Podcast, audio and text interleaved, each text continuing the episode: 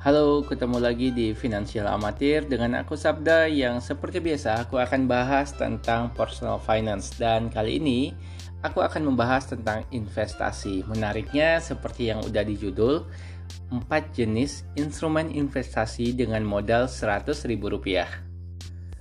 Ngomong-ngomong soal investasi, pasti dong semua orang pengen investasi, tapi di realitanya nggak semua orang bisa melakukannya. Kalau aku boleh ambil kesimpulan, ada tiga penyebab kenapa orang-orang masih belum bisa atau nggak bisa sama sekali berinvestasi. Yang pertama karena gajinya kecil, masuk akal lah ya. Yang kedua karena nggak punya ilmu investasi, bisa jadi. Dan yang ketiga karena masa bodoh sama investasi. Nah, yang ketiga ini parah nih. Jadi kalau kalian sendiri masuk ke jenis yang mana? Tapi apa pun itu, aku harap kalian nggak termasuk jenis yang ketiga. Jadi podcast ini cocok untuk kalian yang punya gaji kecil ataupun yang tergolong sebagai investor pemula. Karena takut ambil resiko atau memang masih butuh belajar ya. Dengan 100 ribu modal kecil ya bisa coba-coba. Nanti kalau udah paham udah pandai jadi kalian bisa naikkan nominalnya tapi perlu aku sampaikan di awal kalau podcast ini yang akan aku bahas cuma kulit luarnya aja karena untuk detailnya akan aku bahas di podcast terpisah. Oke, kita akan masuk ke jenis investasi pertama yaitu emas. Wah, kalau ini udah familiar ya, karena sejak zaman dahulu kala, emas ini memang jadi investasi idola. Bahkan kalau kita berkaca ke orang tua atau mungkin kakek nenek kita suka investasi emas. Karena apa? Ya, karena memang mudah diinvestasikan, juga yang paling terjangkau. Bahkan kita bisa beli di toko pinggir jalan. Selain itu, emas juga sifatnya sangat liquid yang artinya mudah dicairkan. Bisa dibilang sih emas ini salah satu atau mungkin satu-satunya ya mata uang global yang laku di mana aja. Misalnya nih kita punya emas mentah ataupun yang bersertifikat sekalipun, kita bisa jual di mana aja, negara mana aja dan kapan aja. Makanya nggak heran kalau emas tetap jadi produk uh, tetap jadi produk investasi idola. Yang jadi pertanyaannya gimana cara investasinya? Emas kan mahal. Kalau per podcast ini terpublish sih harganya sekitar 800 ribuan ya. Masa harus beli 1 gram? Emang dapat 100 ribu? Uang pasti nggak cukup. Nah ternyata investasi emas ini udah berkembang caranya. Jadi ada yang namanya metode tabungan emas. Jadi cara kerjanya gampang sih kalau dipahami. Kita buka akun, kita buka tabungan, baik itu digital maupun yang kayak tabungan konvensional. Kita tinggal serahkan nominal uang, nanti uangnya langsung dikonversi ke gramnya emas. Kalau besaran emasnya sendiri itu tergantung sama platformnya, bisa dimulai dari 0,001 gram sampai 0,01 gram. Ya sekitar 800 atau 8000 rupiah. Kalian bayangin aja kalau kalian bisa beli emas yang dengan 100 ribu pasti udah dapat sekian 0, sekian gram emas kan? Dan kalau seandainya ini rutin satu tahun dua tahun lima tahun udah banyak emas yang bisa kalian tabung. Jadi pepatah sedikit demi sedikit lama-lama jadi bukit berlaku. Apalagi untuk investasi emas dan platform penyedia tabungan emas ini ada banyak. Aku sebutin ya brand yang paling terkenal, yang yang cukup terkenal lah, cukup terkenal seperti Pegadaian, Indogold, Tamasya, E-Mas, Oriri, bahkan e-commerce seperti Tokopedia dan Bukalapak juga ada. Dan yang terakhir nih aku update info dari Go Investasi atau produknya Gojek. Mereka juga punya beli emas dengan nominal Rp8.000. Untuk lebih amannya, kalian harus beli di yang udah terkenal seperti brand yang aku sebutin. Tapi untuk lebih pastinya, kalian bisa cek di websitenya Bapeti untuk mengecek legalitas platform jual beli emas ini.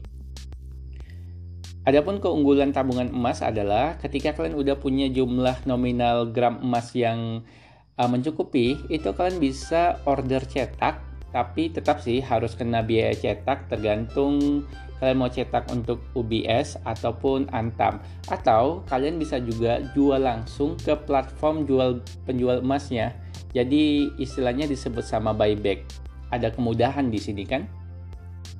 So, aku bisa bilang kalau investasi emas itu jangan ditunda deh.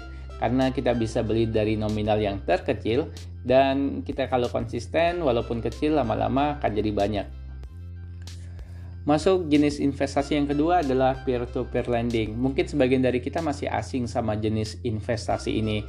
Awal mulanya sih dari Inggris tahun 2005. Kalau di Indonesia sendiri mulai dari 2010 bermunculanlah platform peer-to-peer lending atau fintech ya, fintech peer-to-peer lending. Kalau aku pribadi terjun ke peer-to-peer lending sejak April 2018 dan berdasarkan pengecekan di OJK terakhir kali di website OJK ada 106 daftar platform legal untuk peer-to-peer lending. Kalian bisa bayangkan kalau ternyata ada banyak platform untuk investasi ini. Pertanyaannya, cara kerjanya itu gimana? Jadi sebenarnya simple sih, konsepnya sama kayak pinjam meminjam. Jadi ada tiga pihak yang berkontribusi di sini. Yang pertama adalah pemberi pinjaman atau bisa disebut sebagai investor lah ya. Yang kedua adalah penerima pinjaman dan yang ketiga adalah platform atau fintech peer-to-peer lendingnya. Cara kerjanya, pemberi pinjaman memberikan pinjaman kepada penerima pinjaman dalam tenor tertentu. Nanti kalau udah tenornya berakhir, uangnya dikembalikan ke pemberi pinjaman plus bunga ataupun bagi hasil kalau seandainya konsep yang dipakai itu syariah.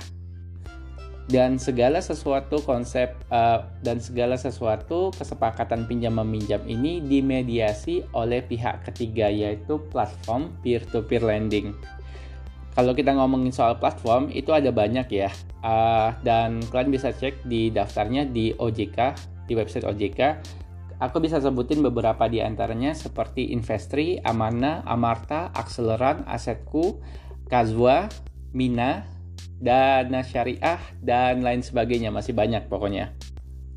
Kalau soal nominal investasi itu tergantung sama platformnya. Misal kalau di Kazwa itu bisa mulai dari Rp5.000 Terus kalau di akseleran 100.000, di Amarta juga uh, eh, 50.000 kalau nggak salah. Kemudian di um, asetku dan Amarta beberapa juta rupiah. Berikutnya mengenai risiko investasi di peer-to-peer lending, ya tetap aja sih semua jenis investasi pasti ada resikonya. Balik lagi ke konsep awal, karena pinjam meminjam, jadi ada resiko di mana penerima pinjaman itu terlambat atau gagal bayar. Jadi solu, kalian harus hati-hati kalau berinvestasi di sini.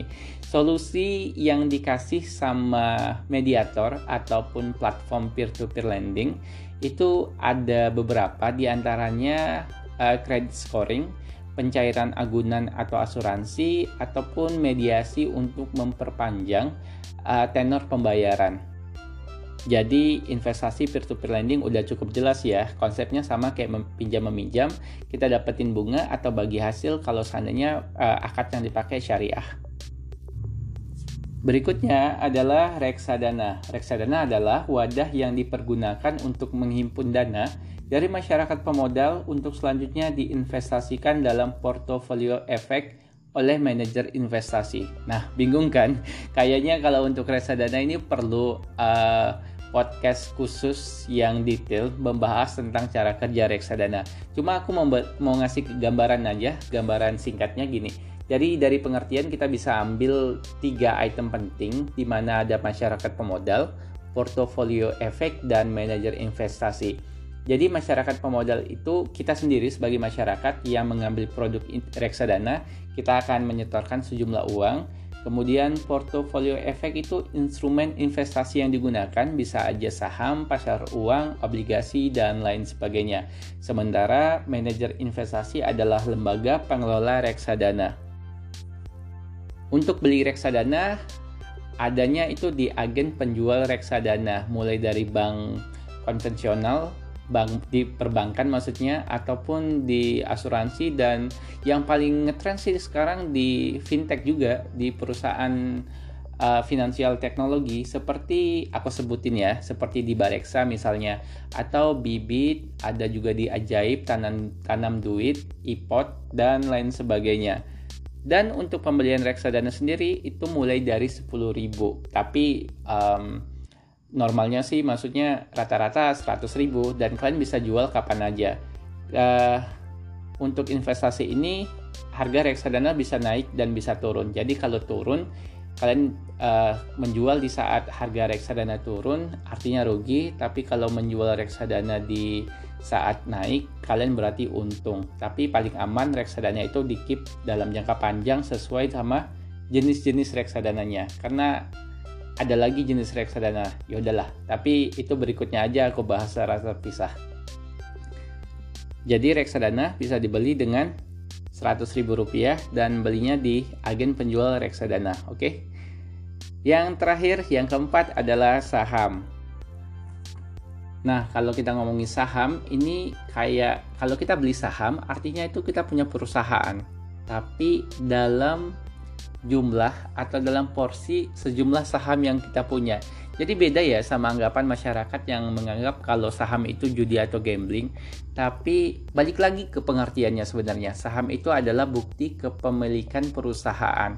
Jadi kalau seandainya uh, perusahaan tutup buku misalnya, terus dia bagi keuntungan, kita bakal dapat untung juga, tapi sesuai dengan porsi saham yang kita punya, begitu.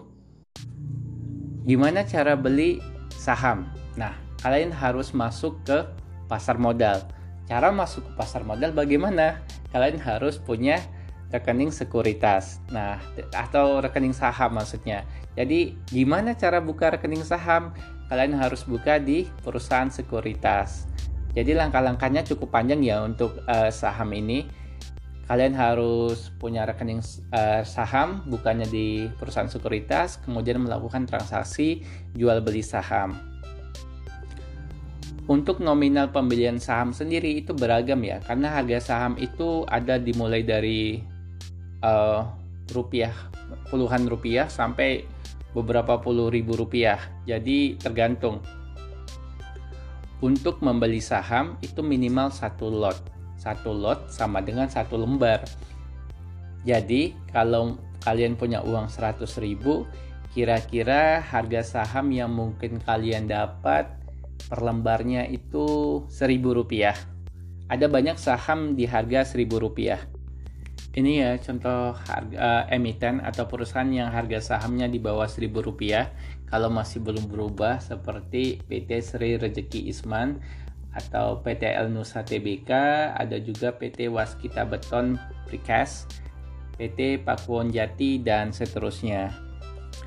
Adapun keuntungan atau kerugian ju, uh, jual beli saham ini atau investasi saham adalah ketika kalian menjualnya di harga lebih rendah dari saat beli maka kalian rugi atau saat kali ketika kalian menjual lebih mahal daripada saat membeli berarti kalian untung.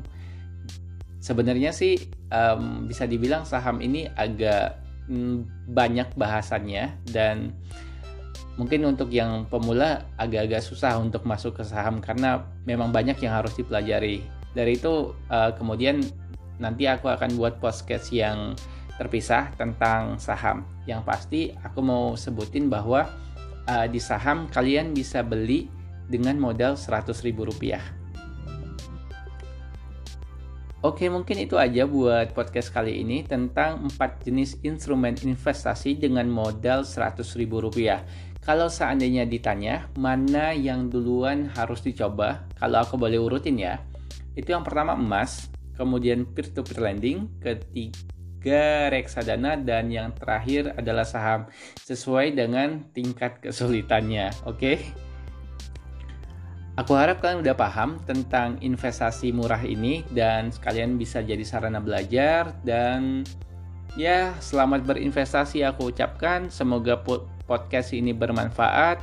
Kalian bisa search lebih lanjut tentang jenis investasi yang aku sebutkan di YouTube atau di Google atau nanti kalau udah dipublish di podcast bisa kalian lihat juga di Financial Amatir. Terakhir, aku mau ucapkan Hello Finance, make it fun. Bye bye.